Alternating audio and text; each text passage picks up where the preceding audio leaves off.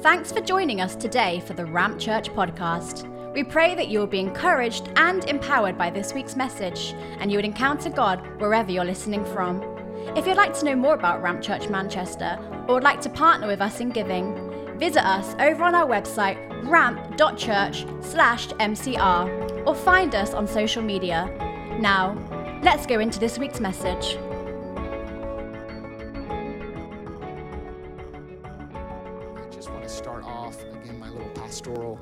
Word. Um, I love what Peter says in 2 Peter chapter 1, and this is kind of my posture towards my message today. He says this verses 12 through 15. He says, I will always remind you, Peter says. I'll always remind you about these things, even though you already know them and are standing firm in the truth you've been taught.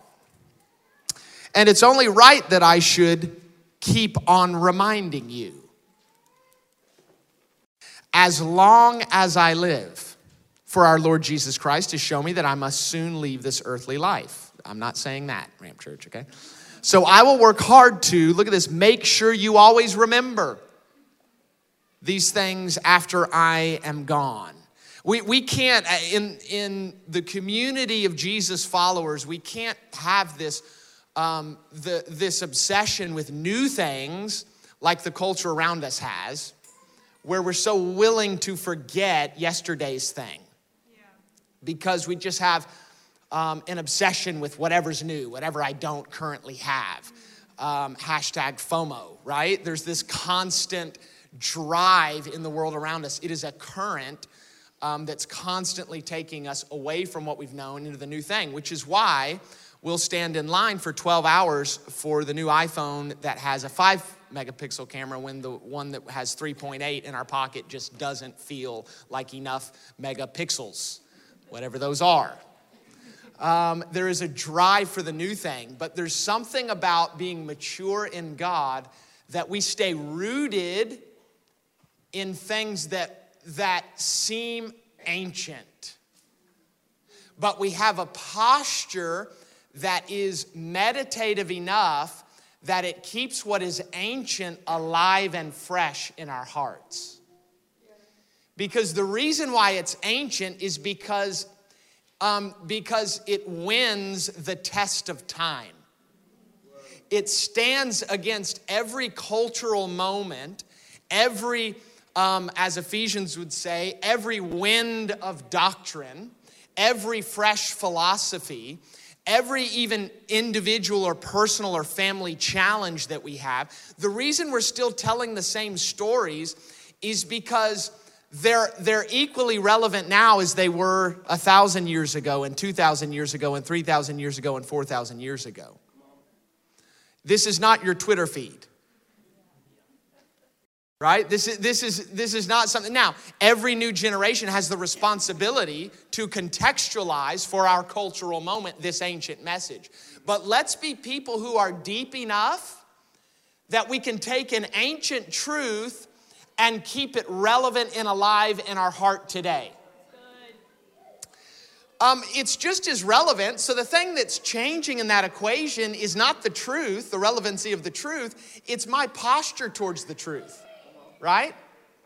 Um, which, which is why when you find someone who's young in God and these truths are fresh to them, they, it, it, their whole world is transformed by these realities. It's why you can, you can sing Amazing Grace, add a tune, 20 beats per minute too slow, and they're on the front row on their knees tears streaming down their face with hands lifted up in the air. Right? And me, I'm just like, well, if the singers would just get their act together, you know, this is not quite the right key, and if the, they would just speed it up to the right, then, then my heart would be miraculously moved and I would love God more. What's the difference? The, the, the, the truth of God's amazing grace is the same but my posture towards that ancient truth has changed. So we have a responsibility, and this is, this is what the Apostle Peter, the church leader, he's trying to tell his church. I'm gonna stir you up in the way of remembrance. And I love the word remember because it's even, it's, it is even a picture of us of what that looks like. It is remembering something. In other words, something has been dismembered. The reality has been dismembered, it's been separated. So it's not relevant to me anymore. And the act of remembering is taking what has been dismembered and putting those pieces back together, taking the emotional and mental space and time to remember that which life's challenges or the opinions of other people or my past, my hangups, my issues, those things that I just forget these truths that are incredibly important and transformative, it dismembers those truths. But this is why we should meditate regularly on things that are quite simple but profound, like the cross, like the resurrection, like the fact that, uh, wait a second, I remember where I was when he found me. There was absolutely nothing I could have done to say yes to him. Like, I remember how messed up I was when, um, when I didn't even know how to, how, how, to, how to respond. But he found me in that place. And when I remember that, all of a sudden it becomes live in my heart again. So I'm, I, I have, hopefully I can get through all of these, but maybe not. I have six don't forgets that I'm going to tell you today. Six don't forgets. And these are about posturing ourselves in the place of remembering. And these are stirring in my heart because it's obvious that God's doing something unusual in our community. And it isn't just in our community, it's, it's in places all around the world. Um, I've heard different metaphors for that. I love the metaphor that Matt Gilman shared over the weekend about um, a, a, boiling pot, where there's, uh, when a pot starts to boil, you see just little bubbles start to pop. Uh, but eventually, um, there's a roaring boil. And there are little bubbles all over the world of God's Spirit just kind of popping up in different places. And here at Ramp Church, we're just a sliver of what God's doing in our city, in our region, in our nation. Um, there's amazing things happening all across our city. We're really serious about our little sliver, but we also recognize that God's way bigger than what He's doing here. But I am going to take it seriously. I'm going to lean into this moment. And so as I started thinking this, I'm going, in light of that, what should be our posture? Here's where the pastoral element comes in. What should be our posture towards what's happening? And what do we do? What do we do as a people who are recognizing God on a regular old Friday night youth uh, meeting is deciding to invade the lives of young people and change their trajectory, change their sense of identity and their self worth, and send them back into their everyday life as missionaries? Right? What, how do we respond to these? And so that's why I have six don't forgets. The first don't forget is this um, it's quite simple. Don't forget that you belong here. You have a place at the table of the Lord. And this is for some of you, maybe you, you still feel like you're on the outside looking in. Have you ever felt like that? Um, I, I, feel I felt like that before in seasons like looking for a local church. Maybe you're new to, to Ramp Church. I, I, to me, the experience of like going to a church I'm not familiar with is like attending someone else's family reunion. You know, you're kind of like, uh, this is awkward. this is really awkward. Like it's way beyond the awkward of like inside jokes that you don't get. Like it's way beyond that. And you're just kind of on the outside, like, what's happening here? And and then someone like comes out of their little family reunion group and approaches you, and you're like, I don't know if I'm happy about this or not. Like, like maybe I want to stay. So it's it's it's kind of an outside in kind of a posture, isn't it? Well, I want to tell you, you you belong here. You belong in the house of the Lord. You belong at the table with your father. And sometimes the reason we have a hard time seeing that is because we think God is like a father or an authority figure we had in the past that I don't like. We think he's like that, but he's not like that. He is a good father. And if you imagine the fatherhood of God and the automatic access that gives you to his life, just imagine you being able to step into his presence at any moment. At any moment. Regardless of the struggle, regardless of the challenge, regardless of your personal condition. Imagine that type of access into the presence of, of, of our Father. I mean, just, just think if you were the father or the mother, in, in whether you have children or not, whether you'll ever have children, just imagine you were the father and mother that, that you wished you could be, an ideal father or mother. Would there ever be a time your, your, your child would approach you that you would say, uh uh-uh. uh no, no, I, I remember what you did yesterday. Get away from me. No. That's, that's never our posture towards our children as, as an ideal father or mother. Me on my best day, okay? I'm not talking about my worst day. I'm talking about me on my best day. That isn't my posture towards my kids. You have a place here. And the reason you have a place here is because you're not just standing in your own righteousness. You are standing in the work of what someone else has done for you. You are standing in the good stead of Jesus towards our Father. Second Corinthians 5:21 says, "For God made Christ who never sinned to be an offering for our sins so that we could be made right with God through Christ. Romans 3:22 we are made right with God by placing our faith in Jesus Christ. And this is true for everyone who believes. I love this phrase, no matter who we are. This is true of you. Um, when I was a younger man, I had a friend whose dad was a, a, local judge, and he handled all like the traffic violations in our area. And um, as I'm sure you're aware, you start driving quite young in America. And now that I have my oldest is nearly 16, um, I think that is a terrible law.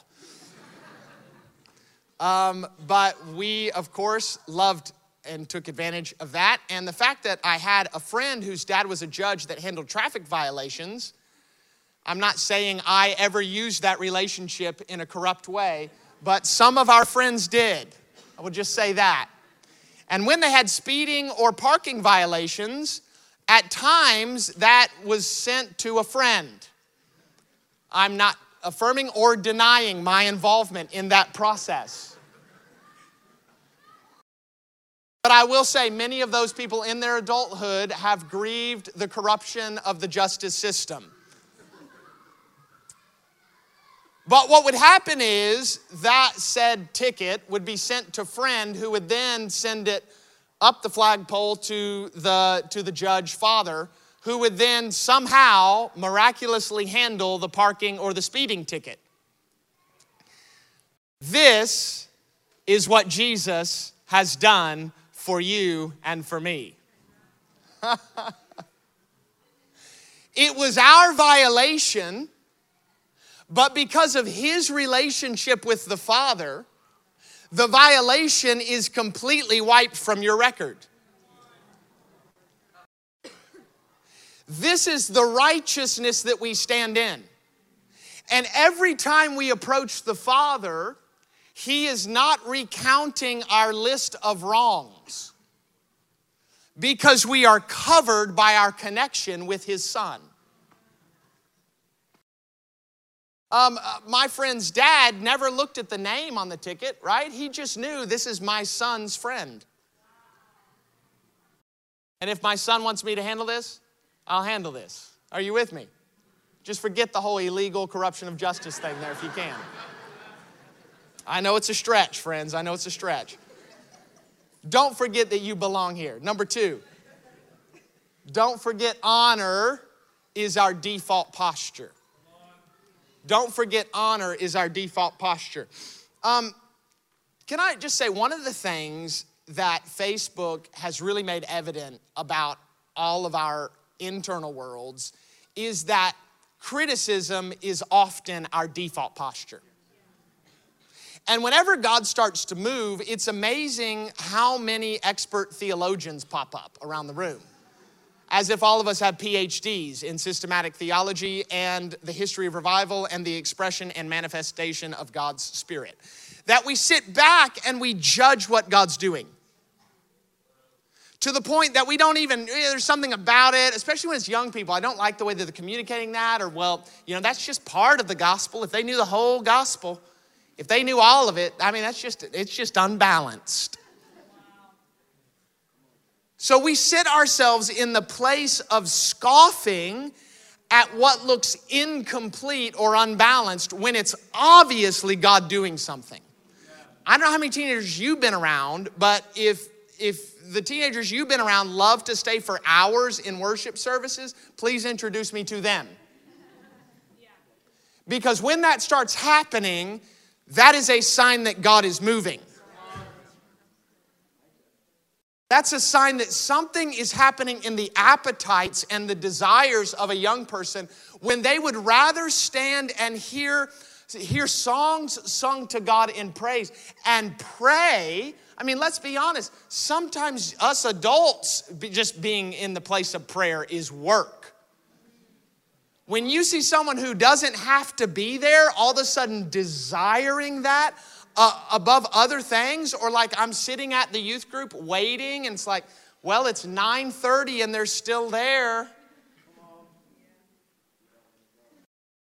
Like don't they know i got to be at work tomorrow morning? That's supernatural. And our default posture should be honor towards what god is doing we see this in david and michal Oh, goodness, I wish I could preach on this. 2 Samuel chapter 6. David is ushering the presence of God into Jerusalem, and he's dancing like a madman. He's danced off m- much of his clothing, and his wife is standing in the palace viewing what's happening through the window. I wish I had time to read it to you, but I don't.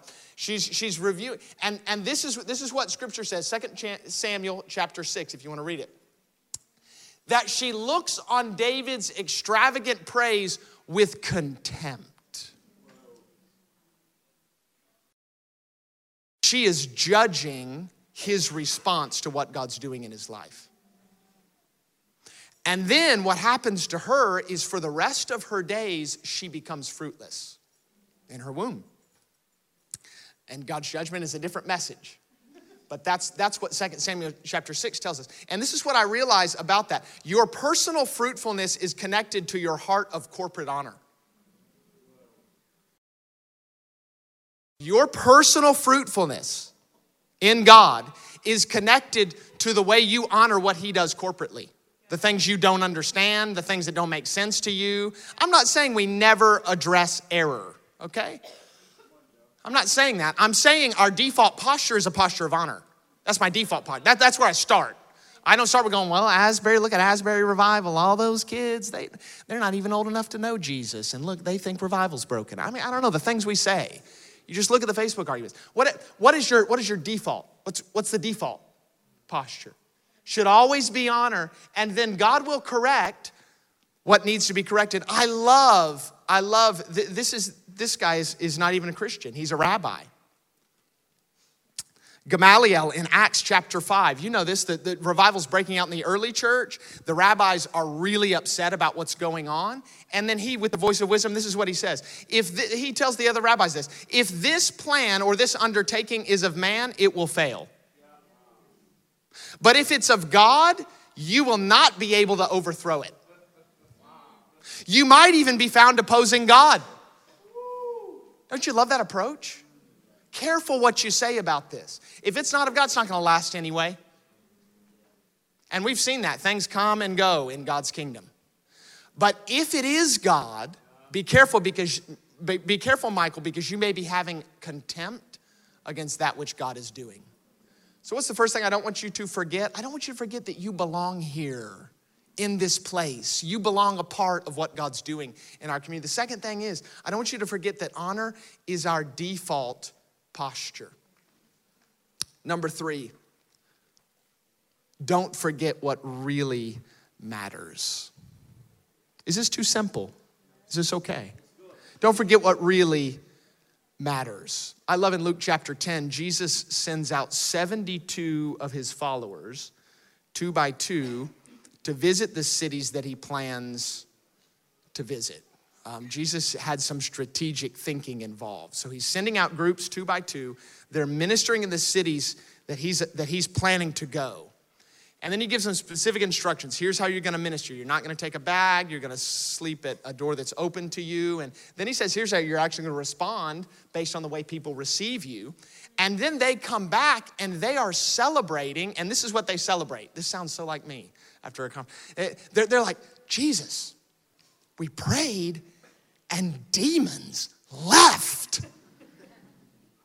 And you know what? You know Jesus' response? He did not throw a celebration for their ability to, to exorcise demons. This is what he says. Look at this Luke chapter 10, verse 20. Do not rejoice in this. Do not rejoice that the spirits are subject to you, but rejoice that your names are written in heaven. There's some perspective.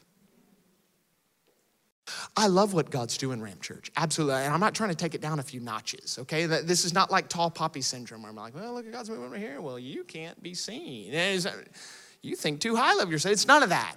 This is us recognizing God is moving, but I'm going to remember the most valuable thing about all this is that I'm remembered in heaven.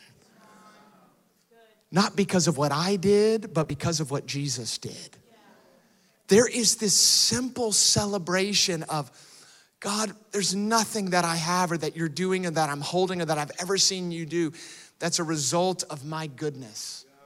I remember that when there was no way for my name to be written in an eternal heavenly place, you picked up the pen and saw fit to put the letters of my name in heaven. And I will never get over that. I will never get over that. Don't forget, Ramp Church, what really matters. Paul sums this up in 1 Corinthians. I, I, love the book of Corinthians. There's so many issues. It's so real. There's so many issues like happening in the church in Corinth. Paul's addressing people by name. He's talking about like people who are living with other people. I mean, it is he's like very explicit, too explicit, okay? It's not a rated PG book. And he and but then in, in 1 Corinthians 12, Paul is talking about all the amazing gifts that, that, that, he's just like going, he's saying eh, basically every gift that God has available, spiritual gift, you guys are operating in it.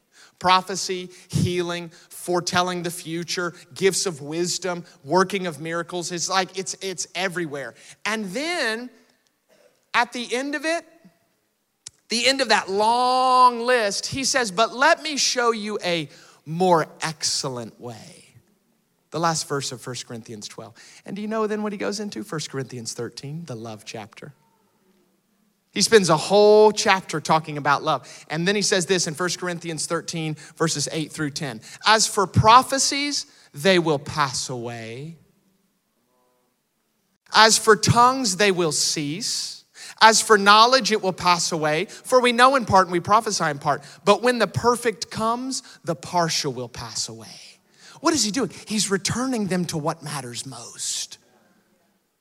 And I never want us to forget, Ramp Church, that while God's moving, we're seeing extraordinary supernatural things. Let's remember that the place of love and being centered in God's love for us and God's love for others, that's what makes all this tick and work in the first place. I, I, I remember when Josh and I were, when we were at Asbury, one of my favorite statements that they said from the pulpit was, was revival is not the same as going viral. And I love that. And not only do we get those wrongs, but sometimes we think, well, if I'm, once we go viral, we think the going viral is actually what we're after. We're not after that. it doesn't matter if we go viral or not. Does that make sense? You see how we swap those things? Well, God's blessing is on them. Look how famous they are. Isn't God's blessing what is happening in them and through them and what's happening in eternity for His sake? Isn't that the blessing part? I mean, I don't, I don't think the blessing is the fame or the finances or the, I mean, that's not the, ble- I mean, yeah, take it or leave it, right? Here today, gone tomorrow. People are fickle. All of us in the crowd, we're fickle. I'll like it today and tomorrow I'll put a thumbs down, right? I mean, that, but what's what God's doing in them? What God's doing through them, the way that their appetites are changed, the way that, their, that, that chains are being broken off of their mind and their hearts, the way they're having purpose in their everyday life, the way they're recognizing God is at work among us, the way that yesterday I had no desire for Him and today I do. That's a miracle from on high, and we celebrate God in our midst. Don't forget what really matters. Number four, don't forget that we're part of the global body of Christ. I love this, another Corinthians verse, because God was moving in incredible ways in the Corinthian church. This is what Paul says to open up this, this first letter. Paul, called by the will of God to be an apostle of Christ Jesus, and our brother Sosthenes, to the church of God that is in Corinth. To those sanctified in Christ Jesus. He's talking to that church, which was a, a collection of house churches. Called to be saints together with all those who in every place call upon the name of our Lord Jesus Christ, both their Lord and ours. What is Paul doing? He's showing that whatever God does is doing locally, don't forget he's doing stuff all over the world. That God is moving in every place around the world. And actually, the fastest growing churches in the world are in the Middle East. And we are looking to them for leadership. They are leading the way in what it looks like to steward what God's doing in, the, in, in, in, advancing in the world. And we can never lose sight that we're part of something bigger than us. I love this journey. If you want to study this, Acts 2, Acts 8, Acts 10, Acts 19. Acts 2, Acts 8, Acts 10, Acts 19. There are various outpourings of, of God's Spirit. Each one is to a new people group. The first one's to Jerusalem, the second one's to the Samaritans who had a relationship with the Jewish people, but it was kind of complicated. The next one to, it was to Cornelius. That was, they were Gentiles, but God fearing Gentiles. And then Acts 19 was the Ephesians, which were full on Gentile pagans. And you see God using first outpouring in the people they expected him to, to pour his spirit out on. Ah, they were Jews. The next were people who were kind of Jews, kind of not. We have a checkered past, but the next one are people who aren't Jews, they're Gentiles, but they still respect Jewish people. The third one were just full on pagans. And the people in the middle of that would have believed, yeah, we, uh, we get that God's pouring out his spirit on us. That makes sense to us. It is surprising because he used to use one prophet. Now, Joel 2 says he's pouring out his spirit on all flesh. So now, as a community, we're stepping into the movement of God. But something that's happening, we, we didn't see coming the Samaritans. That, like, that was new. But maybe I can stretch my faith because Philip is a Samaritan and there's something happening there. So I can stretch my faith. Cornelius, that's way off our map. Because God's Spirit doesn't pour out in people like that. The Ephesians, God certainly, pagan idol worshippers, God would never fill them with, with the most valuable substance in the entire universe the essence of his nature and spirit. God would never do that, surely not. And something had to happen in their hearts towards the outpouring of the Holy Spirit, where their heart was expanded to see God's family in a way that they had never seen before. Hello, diversity. It goes way beyond just skin color. There's something far beyond that to where our hearts are open to realize God actually wants to unify us with people we've never met. Way out all over the global church. Don't forget that we're part of a global body of Christ. Number five, don't forget that you, your, and my, our primary role in all of this is to be a living example. Something starts to happen when, when God's pouring out His Spirit. We start to like reflect on, well, I want to do this, or why is Joe speaking so much? You know, can't I, can I preach? God's given me a word. Or we start to go, why are they leading worship? Or what, you know, we, we start to think in, in ways like we're comparing roles. And just don't, just don't forget that the most important thing about you and me is that we're just living examples of what God's done in our life. Anything else we do is just an add on. But the most important thing about you and me is that this is our primary role is that we're living examples philippians 3 12 through 17 this is what paul says not that i've already obtained all this he's talking about full maturity in christ or i've already arrived at my goal but I press on to take hold of that for which Christ Jesus took hold of me. He's been apprehended by heaven. Brothers and sisters, I don't consider myself yet to have taken hold of it, but one thing I do I forget what's behind, I strain towards what's ahead. I press on towards the goal to win the prize for which God has called me heavenward in Christ Jesus. Verse 15. All of us then who are mature should take this same view of things. All of us. And if on some point you think differently, that too God will make clear to you. In other words, this is what he's saying. This message is right, and if you if you disagree, God's going to show you that you're wrong. He has confidence in his message. Verse 16, only let us live up to what we've already attained. Join together in following my example, brothers and sisters. And just as you have us as a model, keep your eyes on those who live as we do. You know what this generation, the younger generations, need more than anything? Is not another sermon. They need living sermons, living examples all around them. That, that the message that they hear preached regularly, they see lived out right in front of them. It's not about perfection. They, they, my kids are more familiar with my weaknesses than I am but they also, they also see how I respond to my weaknesses and when I ask for their forgiveness and when I seek accountability and counsel to my own issues. Does that make sense? They, they, they, see me doing those things. So they see me treat my weaknesses in a way that hopefully can be an example to them. That's, that, that's, that's what we need. That is our primary role in this ramp church. It's not to preach something we're not living, it is to live this in a way that it becomes it, it becomes impossible for these next generations to, to, to misunderstand what we're saying because they see it. Number six, final point. Don't forget that there's always more to God than what we've seen or experienced. You know, most, most of the time, the, I can't really go into the history of this and but there, some of our denominational differences are, are um, unavoidable, okay? So I'm not necessarily of the mindset that, well, all of that is bad. I think there's just a, there's just a nature. God's given freedom for, for certain beliefs. I don't really want to talk about that right now. But sometimes we stop and create dividing walls based on the revelation we're choosing not to grow past. In other words, I'm saying in my own revelation of who God is, this is, this is the truth, and I will go no further. Aren't you glad the Apostle John didn't do that?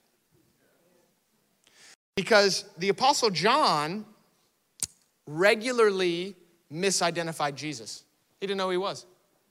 So he's a teenager, Jesus finds him he's hanging out with this Jesus dude, and over time, we know that Peter was the first to realize who Jesus was. Jesus celebrates uh, Jesus celebrates Peter's revelation, but John then is in this group of people who are starting to to realize Jesus is like God and a human.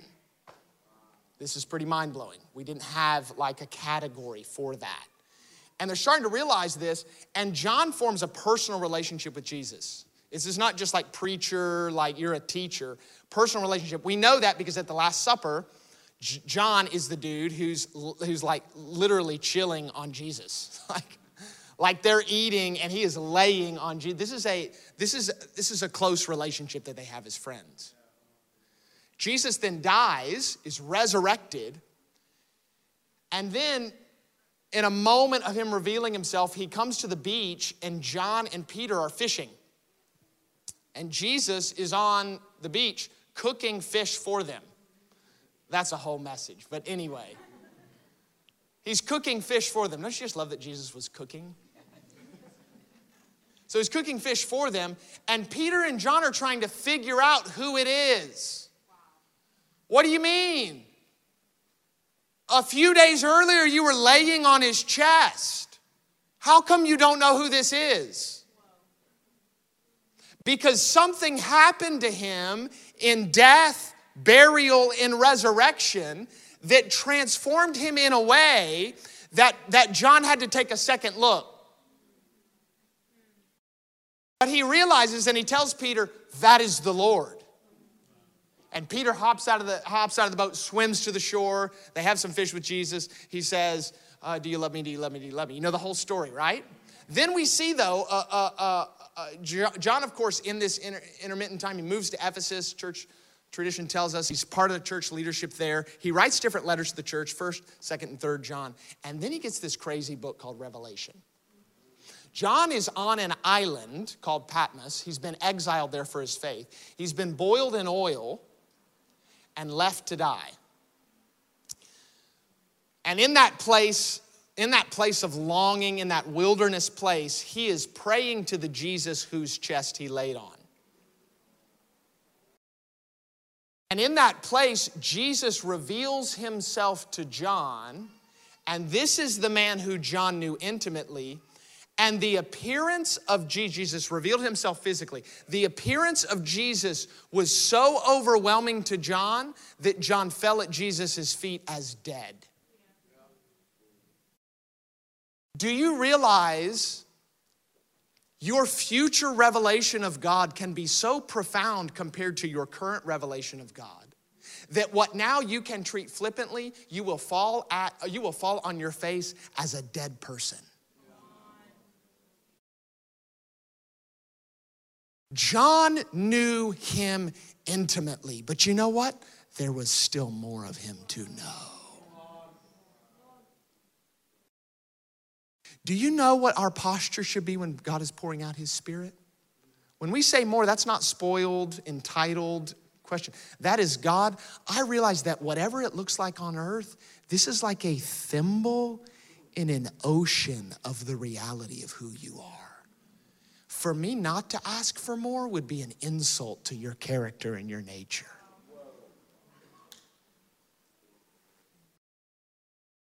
We want to see you like John saw you on Patmos, where the you I've seen, it, it doesn't even look like you anymore. It seems, it seems so small compared to who you are, yet I know there's even more than what I'm experiencing now. Anybody hunger for the hungry for the more of God? Band, would you come up? We're just going to pray.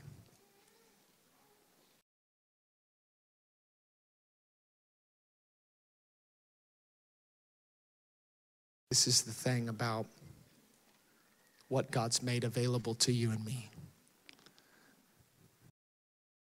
It just comes by faith. Just faith. Say faith.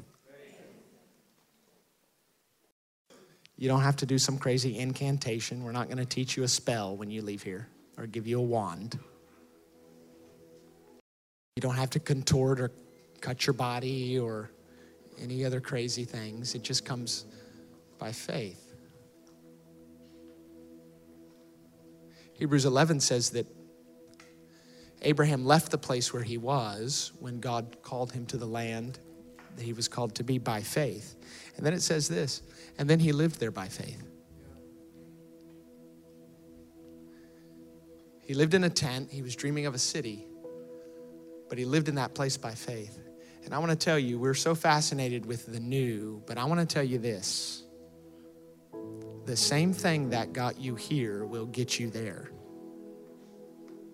And it's called faith.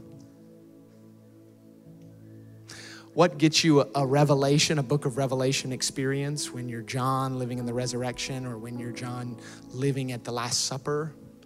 It's just that same childlike wonder.